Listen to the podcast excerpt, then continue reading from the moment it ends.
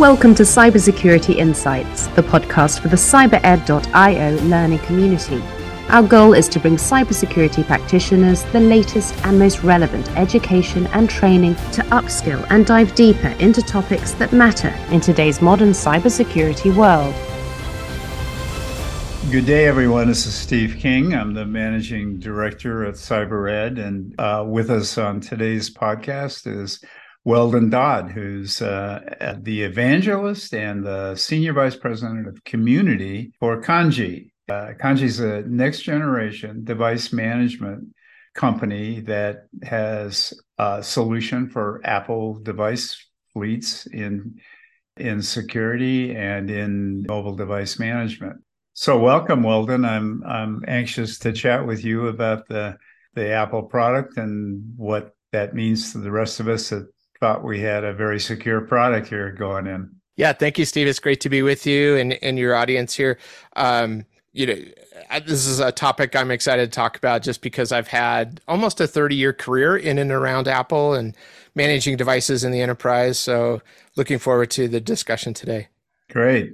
So let's just dive in. I, I, you know, the a lot of people in our audience would say, "Hey, you know, Apple was supposed to be the secure from the start model. The the uh, it was it was one of the key features or benefits to that product. What what happened to change that, or or was that always just a you know a perception or some sort of a marketing uh, marketing ploy?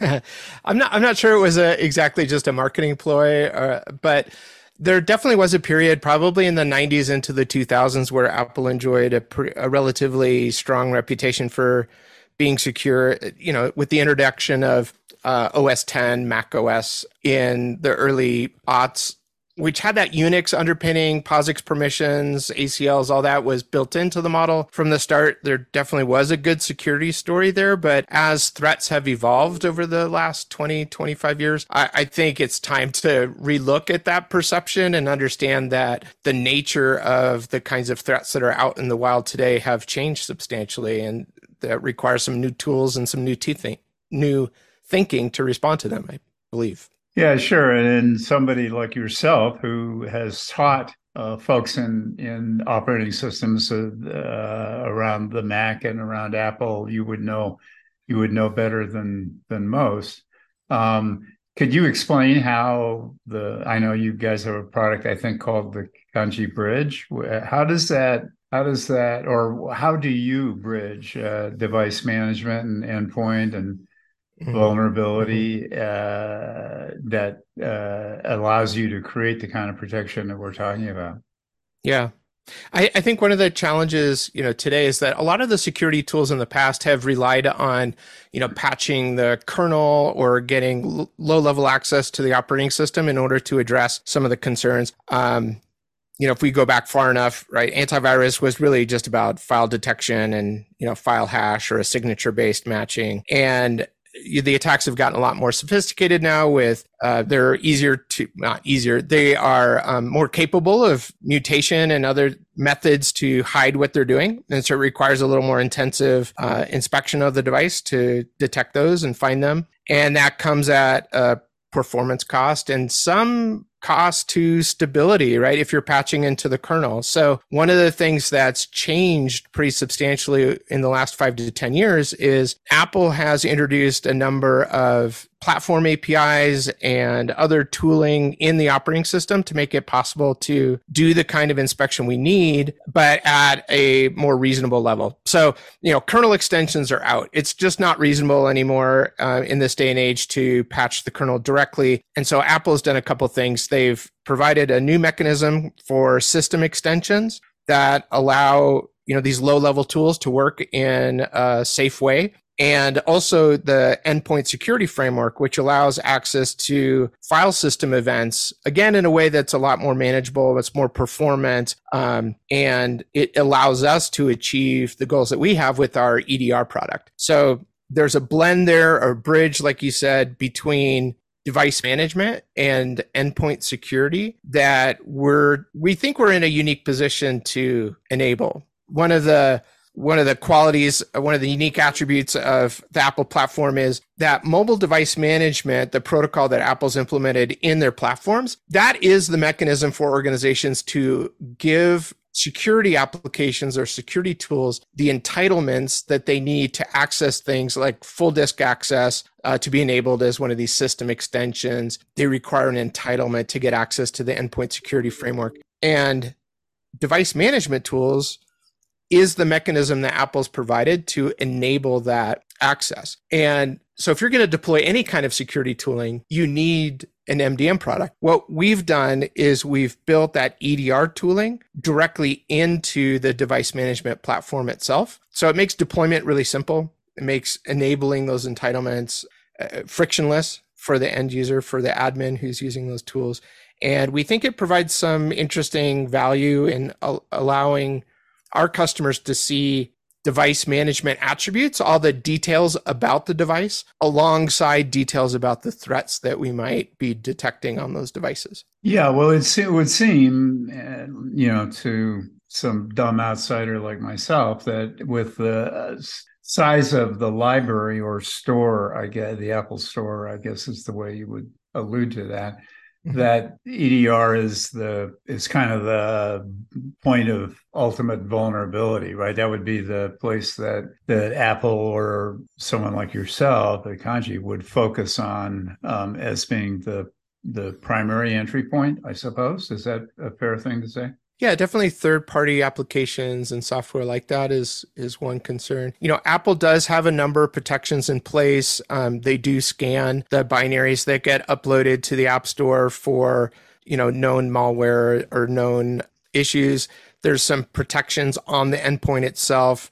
Uh, there's a tool called gatekeeper that quarantines files that are downloaded from the internet. There's some tooling called XProtect, malware re- removal tool that are built into the operating system. But you know, again, these attacks are getting more sophisticated, and the ability of malicious software to try to hide itself in new ways and mutate in different ways to hide from those platform tools still i think requires some additional edr tooling on top of what apple provides to make sure that you're really protecting the organization. I, one of the biggest threats, I think, is just end users downloading software from the internet that may be hiding something malicious. There's some tools, I think, this will be familiar to anyone, you know, if they use Apple or some other platform, you know, there's software out there that proposes to do good things for the user in terms of scanning or finding issues, but actually hides adware in it. And um, installing those kinds of tools on corporate systems is a loss in productivity, and it may, you know, hide something else that's even worse. Yeah, I'm, certainly. And then the bad guys are, you know, happy to uh, to work around the native, you know, EDR kind of protections that Apple mm-hmm. provides. Mm-hmm. So I can see why, you know, uh, why the market exists uh, for mm-hmm. you guys. I think you've defined some principles that you claim achieve a, a balance between user privacy and, and corporate control. You talk about being transparent, and that engenders trust. You talk about embedding compliance early in the process, and then you talk about respecting the difference. That all sounds, you know, great. But but how does each one of those principles actually map to accomplishing the goal of creating that balance between privacy and, and corporate control, as you say. Yeah. I, I mean, it's a difficult topic for you know our age, particularly when so many people are working from home or working hybrid, where they're back and forth. Uh, you know, it's not enough to just protect the organization at the network perimeter. You can't define that boundary as you know when you're in the office you're protected but when you're out of the office we're not. The the that boundary that frontier is really moved to the endpoint and it's super important for all organizations to look at their exposure at the endpoint that could be in a completely untrusted environment you know a hotel lobby an airport lounge a coffee shop around the corner or in someone's bedroom. And the what we're trying to achieve here is to allow organizations to have the visibility that they need the uh, you know collect the intelligence that they need the telemetry they need from the device to manage their environment and to protect themselves against threats, but also respect the user's privacy. Um, knowing where someone, you know, this is uh, just bear with me for a moment, but like location is a really sensitive piece of information. Now, knowing where your employee lives is maybe, you know, less sensitive because if they're employed by you, you probably know where they are anyways and where to send their paychecks and health benefits and all, all those other things. But if you're tracking the location of that device all the time and it f- goes with them, you know, to and from work, you can imagine a scenario where you know they may be stopping at their doctor's office um, at an appointment after work.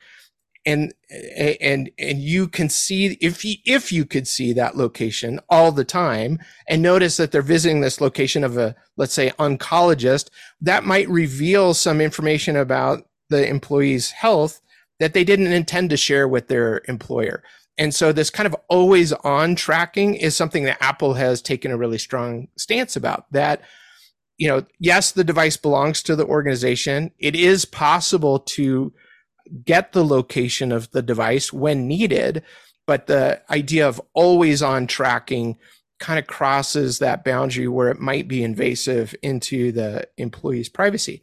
And so the way that it's enabled in Kandji is that if a device really is lost, you can request the location the employee, if they next time they open and unlock their device, they'll see a notification that the location was requested so that it is transparent to that user. They know what IT is doing, that they've asked for the location, but it, does set that boundary that it's not it's not always tracking location and it's not accumulating a history of all the places that you've ever been with let's say your corporate phone yeah, we could talk about that for a long time. Uh, mm. You know, the you can't have it both ways. You know, uh, and that's that's the reality. And the other reality is that we don't seem to care, right? I mean, we give it mm-hmm. up, we give it up happily to a ton of merchants through our connections with folks like you know Google or whomsoever we use, and. Okay. Uh, and to the merchants directly themselves or to the community platforms that we're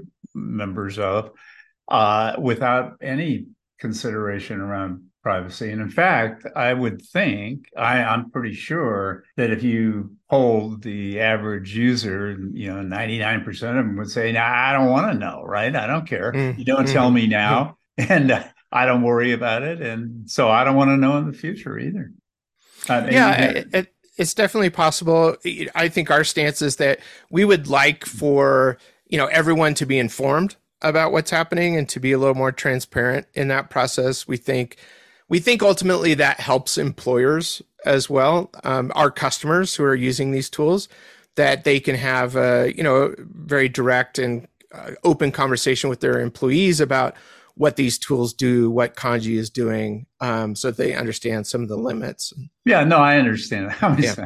Of yeah. course, you of course you need to do that, and you know that that of course that makes sense. But uh, uh, in in the down here in the real world, you know, folks do what they do, and it's very different yeah. than you know than what yeah. you're what you're kind of defending there in mm-hmm. terms of a corporate policy. And uh, you know, people, that it's that goes back in my mind to the you know and the transparency and engender trust questions because if you probe too hard at what you just said yeah, I'm gonna I'm gonna uncover areas, and you know, obviously, and it isn't just me, but I mean anybody, right, would say, hey, you know, that's great. You tell me this, but then you're also doing that, and that mm-hmm. you didn't tell me about. So what's up? You know. Mm-hmm. In any event, the when you talk to customers who are Apple users, what they, aren't there customers who say, "Hey, you know the iphone is secure you know compared to other smartphone operating systems. We don't need we don't need any further protection. Is there how much you know is a big part of your your selling motion uh, educational in nature? Yeah it can be. Uh, you know it's definitely true that on the iphone itself and the and ipad I would put in the same camp that the attack surface on those platforms is much much smaller, you know, because of the controls that are enabled and and some of the um, you know the way that Apple's designed those operating systems, it's a little bit more open quite a bit more open, I guess would be fair on the Mac OS side. So companies that are using laptops, you know, it's possible to download and run software from just about any source. If the user is an admin on their device, you know, they're able to override some of the protections that are available. And, you know, that's an area where we can provide more. But generally, there is this thought that, okay, our, uh, our risk is managed, that our exposure is limited here. And that's where we can get into those education discussions and show that hey there are some places here where having trust in the built-in protections is great right we're glad that apple has done those things on the device but there isn't a component to report back to the corporate office or to corporate IT about what the current stance is uh, or what security controls are applied.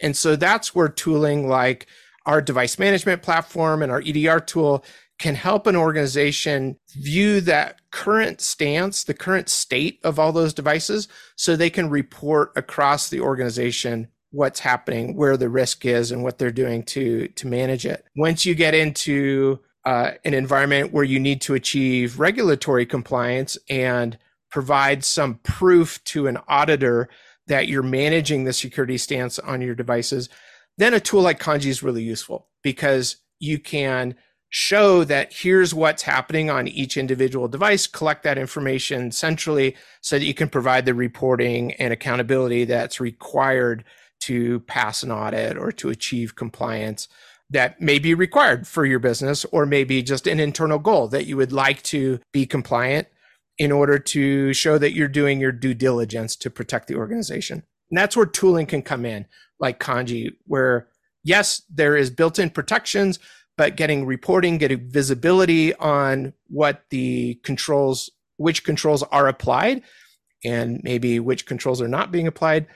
Um, you can get that visibility by using something like Kandji. Is there a specific compliance legislation that uh, that drives business for you? And I, I ask that because I haven't paid much attention to the mobile device management space in the last you know couple of years. I think, um, mm-hmm. and, I'm on a you know I'm I'm not familiar with what GDPR or whomsoever has to say about that at the moment. Yeah, it's a. I think we're in an interesting moment where more and more companies are finding that they need to comply with some framework in order to do business. And so here in the United States, you know, SOC 2 is becoming much and uh, much more prevalent as a requirement to do business. People are expecting their vendors, particularly software vendors, you know, to be compliant with SOC 2. So if you're in the process of um, building software on the internet or that runs on a device, you know, just showing that your company is compliant with SOC 2 is really important.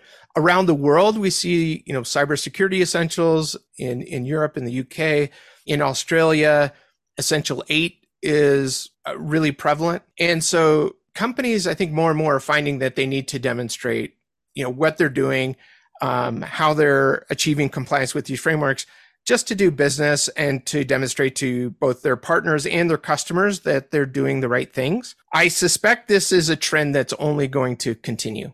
Even if you don't have contracts in place today, yeah, for example, like if you're a government contractor and you're doing work for the Department of Defense, there's a whole list of uh, regulations that you need to comply with and and, and assert to that you um, attest that you're able to achieve.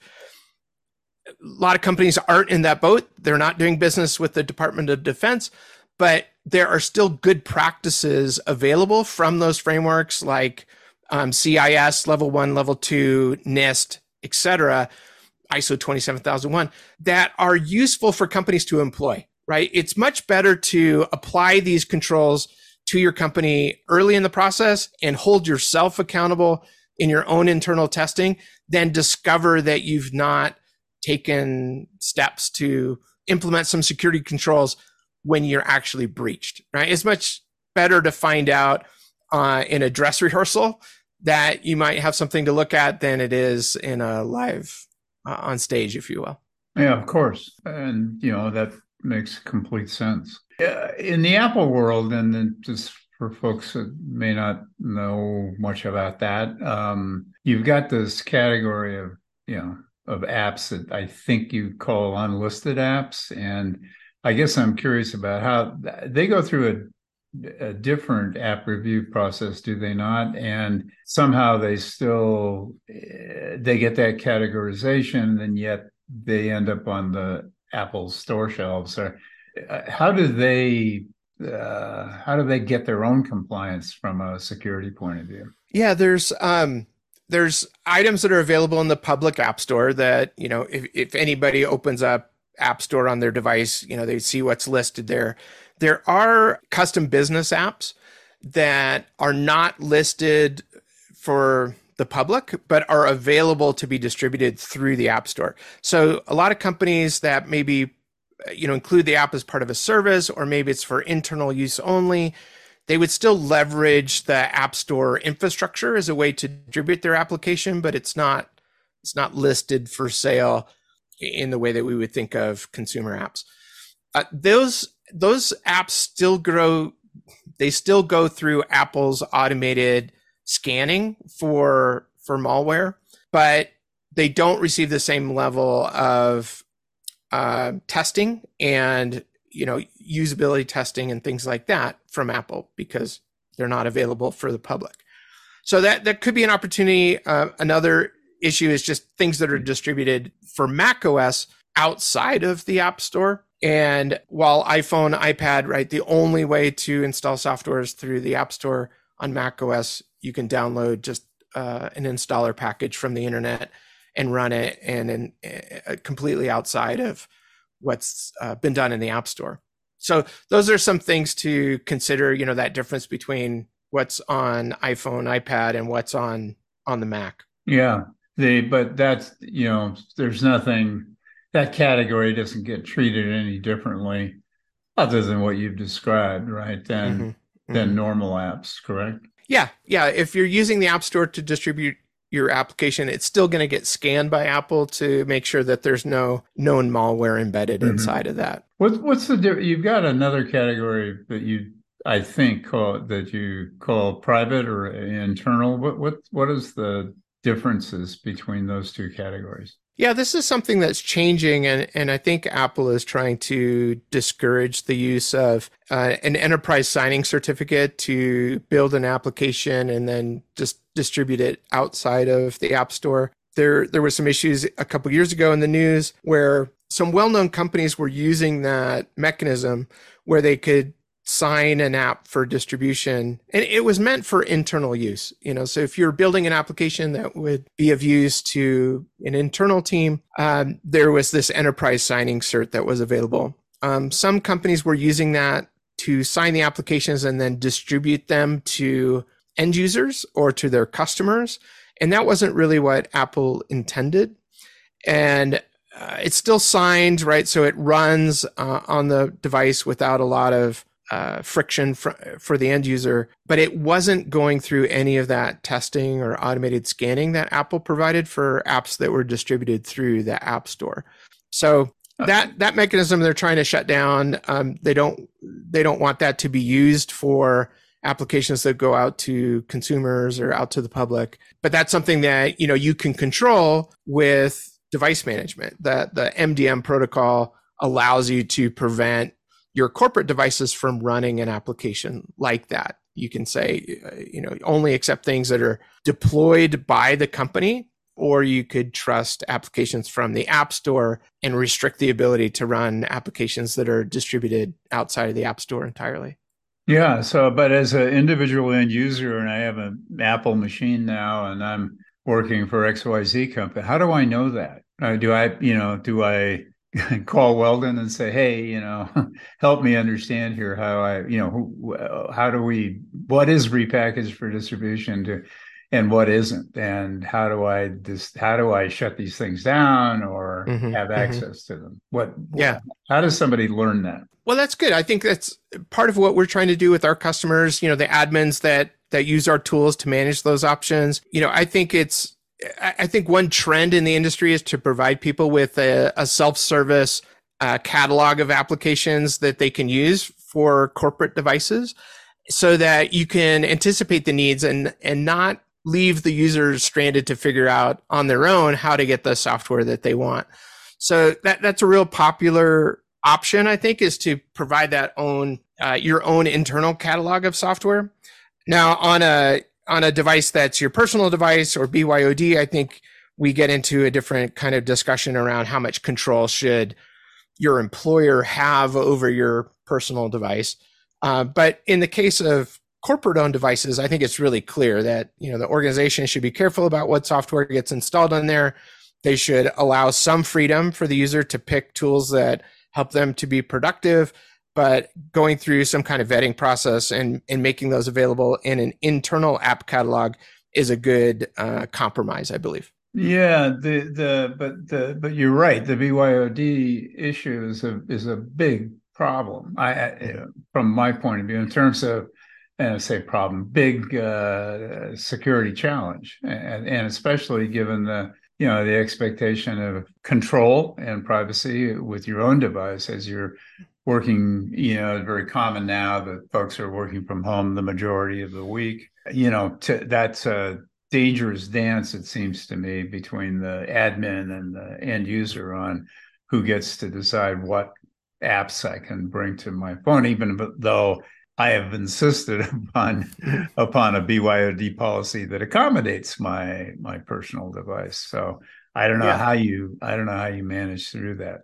It seems seems like it would be a real vulnerability.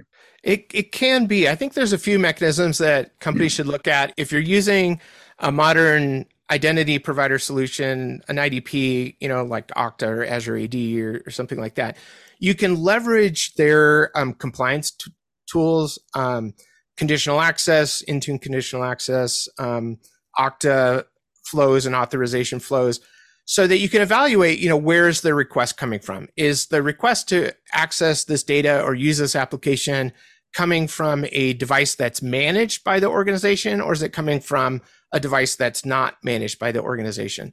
And that might not, that might be one level of decision making where you say, hey, look, this information, you know, let's say our finance systems or payroll or something like that, those are sensitive enough that we're going to restrict access to those applications to devices that are fully managed by our organization. We're not going to allow you to use your home computer or your personal phone to access payroll information for the company.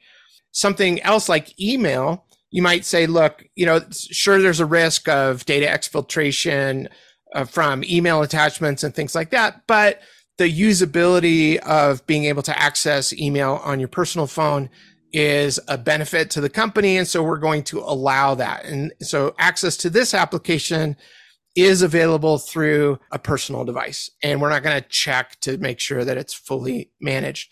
And then, you know, I already used a, a sort of the hypersensitive example of uh, payroll systems but you could imagine something in between, you know, access to our ERP or CRM needs to come from a managed device. And now we're looking at payroll. We want to actually add additional checks to that. So not only does it need to be coming from a device that's managed by our organization, but it also needs to be in a state that is in compliance with our security policies device encryption um, needs to be enabled. There needs to be a passcode on it.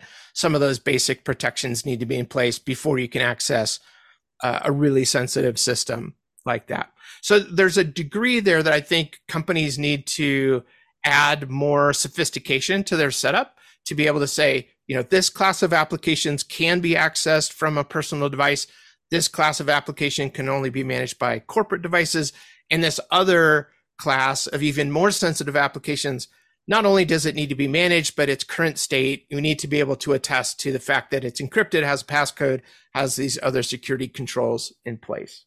And you think somehow that companies will be able to sell that to their employees? I think so. Like in in our own situation, like I can access email from my my personal phone, and that's a, definitely a convenience for me, and it allows me to be responsive to my coworkers, even when I'm traveling or on the road.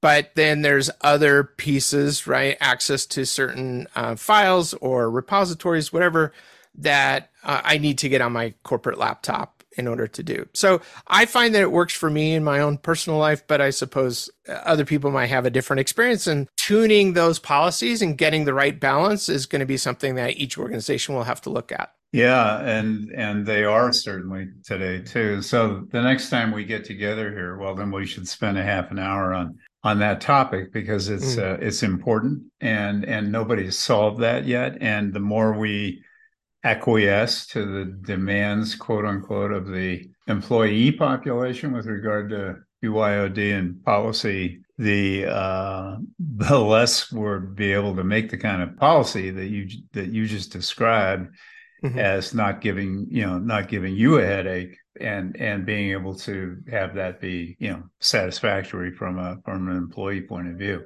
I mm-hmm. think. And so, in any event, uh, I you know it's a it's a it's it's a it's a highly relevant topic that uh, I think will cause us lots of challenges here in the next year or two.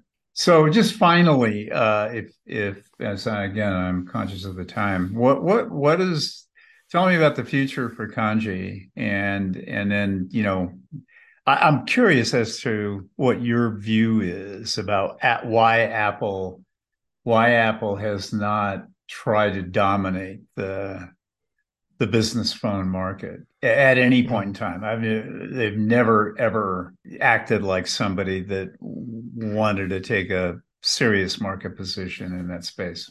Yeah, I, I think you know one possible explanation for that is a lot of Apple's success over the last you know 10 it's been what 15 16 years since the introduction of the iPhone. A lot of their success I think can be attributed to their intense focus on their customer.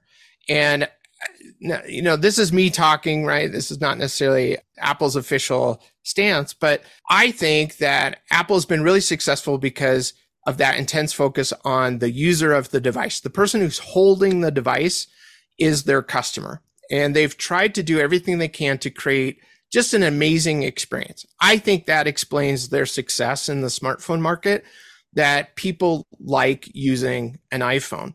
And what's happened is, you know, there's been that sort of groundswell or bottom up um, desire to say, hey, I really love this device. I would like to use it for work as well. But um, to Apple's credit, right, they've kept their focus on the end user, the person holding the device, and they're not confused about who their customer is. Now, Apple is a big company. And so Apple is, a, is more than just one thing.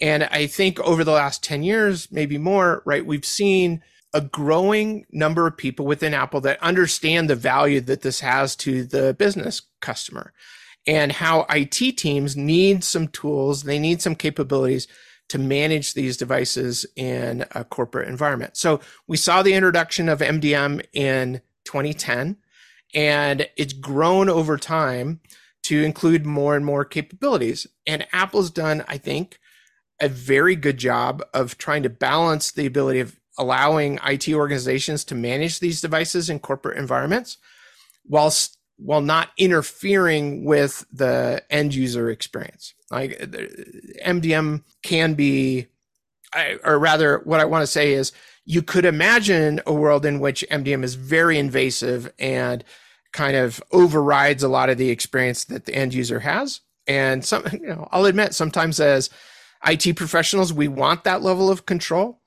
But to Apple's credit, I think they've struck a good balance of still maintaining a great experience for the end user while giving IT teams some more control. We are the beneficiaries of that. You know, the expanded capabilities of being able to manage these devices through the device management protocol that Apple has built and the new changes that are coming with declarative device management really allow us to do interesting things for our customers. But still, there's that need to maintain the great end user experience. That's why people want these devices in the first place.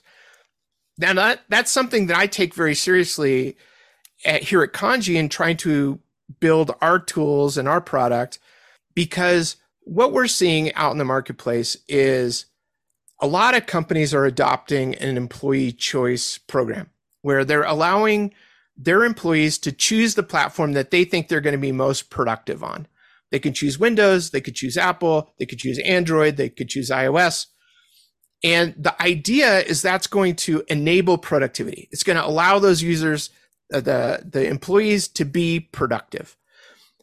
We want to build tools that deliver the experience that the end user was looking for when they chose an Apple platform as their choice for their productivity platform. We don't want to wash out or erase the differences between platforms we want to create tools that complement what Apple's doing, that empower the user to get the experience that they wanted in the first place. So, eh, you know, that's something that we've chosen as an org. We we are not a cross-platform solution. We are an Apple-focused solution because we think there's something important about complementing the native platform capabilities and working in a way that complements the experience that Apple's already created for the end user. Now we just need to do that for the admin as well and to give them the control and the tools that they need while still delivering that great experience for the end user. Yeah, well said. So uh, I I think that I think that gives us lots to talk about next time. Weldon, and I look forward yeah, to it. Uh, Thank you for for taking the time today. We're we're a little bit over, uh, and I I wanted to uh, uh, remind our folks that I've been speaking with Weldon Dodd this morning. He's the evangelist and senior vice president of community for Kandji, the Apple specific device management solution uh, for uh, mobile device fleets. And I thank you, Weldon, for for taking the time today. And it was great talking with you. And hopefully we can do it again soon. Thank you so much, Steve. It was great talking to you today. Great. Thank you. And thanks to our audience. I hope you enjoyed the time we spent together. And until next time, this is Steve King, your host, signing off.